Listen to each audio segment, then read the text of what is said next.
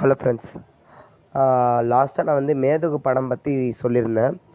Okay Jagame Thandhiram மேதகு இன்னும் பல படங்கள் வந்து தமிழை பற்றி பெருமையாக சொல்லியிருக்காங்க.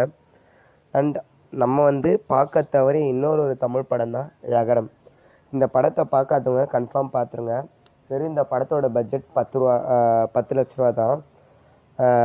ஆனால் வந்து இந்த படத்தில் வந்து தமிழ் எப்போத்துலேருந்து இருக்குது அப்படின்றத அவ்வளோ அழகாக சொல்லியிருக்காங்க.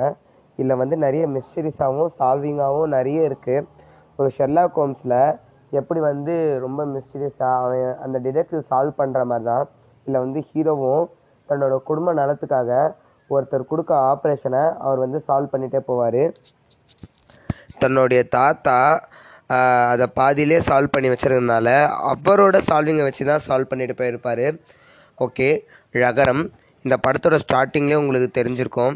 இது ஒரு நல்ல தமிழ் படம். இந்த பேரை வச்சு உங்களுக்கு புரிஞ்சிருக்கும். ழகரம்னா வேறு எதுவும் இல்லை. நம்ம வந்து ஒரு மகாபாரதத்தில் ஒரு கதை வந்திருக்கோம். என்ன கதைன்னா பஞ்ச பாண்டவர்கள் வந்து ஒரு பாத்திரத்தை வ வச்சுருந்ததாகவும் அந்த பாத்திரத்தில் என்ன பொருள் போட்டாலும் நிறைய உருவாகும் அப்படின்னு சொல்லியிருப்பாங்க. அந்த படத்தை தான் அந்த கான்செப்டை வச்சு தான் கொஞ்சம் உல்ட்டா பண்ணி ஜோதிகா அதுக்கப்புறம் இன்னும் பல பேர் வச்சு ரீசெண்டாக ஒரு காமெடி ஃபிலிம் ஒன்று வந்துச்சு. நீங்கள் அது மூலமாக தெரிஞ்சிருக்கலாம். உண்மையை சொல்லப்போனால் அந்த படமே நான் இந்த படத்தோட காப்பின்னு தான் சொல்லுவேன் ஏன்னா ஃபஸ்ட்டு எடுத்தோடனே வந்தது இந்த படம் தான். சூப்பராக இருக்கும் உலகரம் அதை தேடி சால்வ் பண்ணிவிட்டு நிறைய மிஸ்டரிஸை சால்வ் பண்ணிவிட்டு போகிற மாதிரி தான் இந்த படத்தை வந்து சொல்லியிருக்காங்க. முதல்ல எடுத்தோடனே ஓகே நான் கடைசியில் அந்த காப்பி விஷயத்தை பற்றி உங்ககிட்ட சொல்லிட்டேன்.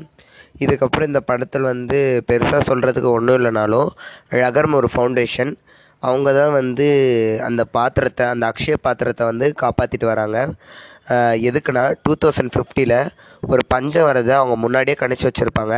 அதுக்காக தான் டூ தௌசண்ட் டுவெண்ட்டியில் அதுக்கு முன்னாடியிலேருந்து அந்த அதாவது ஆதி காலத்துலேருந்தே கிட்டத்தட்ட இந்த படத்தில் என்ன சொல்கிறாங்கன்னா அக்ஷய பாத்திரம்ன்றது ரொம்ப காலமாகவே இருக்குது அதை வந்து ரகரம் ஃபவுண்டேஷன் இந்த ரெண்டாயிரத்தி ஐம்பதில் வர பஞ்சத்துக்காகவும் அதுக்கு மேலே வரப்போகிற பஞ்சத்துக்காகவும் தான் காப்பாற்றிட்டு வராங்க யாருக்கும் தெரியாமல் அப்படின்றத சொல்லியிருக்காங்க. இல்லை ஹைலைட்டாக என்ன ஒன்று சொல்லியிருப்பாங்கன்னா இந்த அக்ஷய பாத்திரம் வந்து நம்ம தமிழுக்கு இதில் மட்டும் இல்லை முஸ்லீமில் நபிகள் நாயகமும் யூஸ் பண்ணியிருக்காருனோ அதே மாதிரி கிறிஸ்டியானிட்டியில் ஏசப்பா வந்து ஐந்து மீன்கள் ரெண்டு அப்பம். எங்கள் வீட்டாண்டெல்லாம் இந்த கதையை வந்து நான் திரும்பி திரும்பி கேட்டிருக்கேன். நிறைய டைம்ஸ் கேட்டிருக்கேன் ஞாபகம் இருக்குது அதில் வந்தாங்களே அதில் வந்து அந்த ஐயாயிரம் அப்பங்கள் ரெண்டாயிரம் மீன்களை கொண்டு வந்தாங்களே. அது கிட்டத்தட்ட இதோட கான்செப்டுன்றதையும் கரெக்டாக சொல்லியிருப்பாங்க.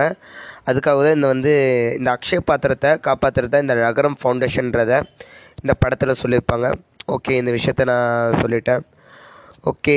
இதை தாண்டி இந்த விஷயத்தில் இந்த படத்தில் நிறைய நான் நோட்டீஸ் பண்ணது என்னென்னா தமிழ் எழுத்துக்கள் சாரி தமிழ் எண்கள்.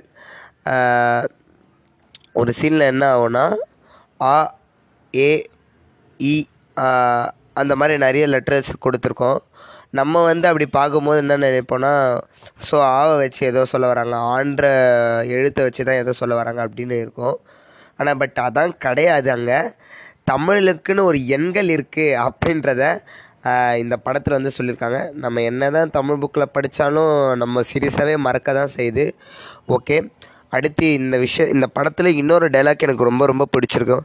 தமிழ் ரொம்ப பழமையானதில் அதுக்குன்னு தனியாக எண்கள் அளவைகள் இந்த மாதிரி இருக்குது இங்கிலீஷ்காரன் மட்டும் அவனுக்கு மட்டும் தமிழ் மொழி மட்டும் தாய்மொழியாக இருந்துருந்துச்சுன்னா அவன் அதை கடவுளாகவே கும்பிட வச்சுருப்பான் அப்படின்னு சொல்லியிருப்பாங்க. அது உண்மை. நம்ம வந்து நம்ம தமிழை போற்றி புகழ மறந்துட்டோம். ஓகே அப்புறம் இந்த படத்தில் என்ன சொல்கிறது அக்ஷய பாத்திரத்தை காப்பாற்றுறாங்க அதுக்கப்புறம் எல்லாத்தையும் சொல்லியிருப்பேன்னு நினைக்கிறேன். இந்த படத்தோட பட்ஜெட் பத்து லட்ச ரூபா இருந்தாலும் ஒரு டேரக்டர் வந்து எப்படி எடுக்கணும்? உண்மையிலே சொல்லப்போனால் இந்த படத்தோட டிஸ்கிரிப்ஷன்லேயே சொல்லியிருப்பாங்க. இந்த படத்தில் வந்து நூறு பேரை வந்து ஹீரோ அடிக்க மாட்டார். அப்படி ரியாலிட்டியாக இருக்கிற ஒரு படம் தான் இது. ரொம்ப சூப்பராக இருக்குது இந்த படத்தை கன்ஃபார்ம் வந்து உங்கள் சப்போர்ட் கொடுத்துருங்க. அதுக்கப்புறம் கடைசியில் முடியும் போது ழகரம் டூ குமரி கண்டத்தை பற்றி அவ்வளோ அழகாக சொல்லியிருப்பாங்க. குமரி கண்டத்தில் என்ன நடந்திருக்கு அப்படின்றதையும். அதே மாதிரி நம்ம முன்னாடி மேதகளை பார்த்தோம்ல யாழ்ப்பாண ம நூல் எரிப்பு அதை பற்றியும் இங்கே கொஞ்சம் வந்திருக்கோம். அவ்வளோதான் சொல்லி முடிச்சிட்டேன்.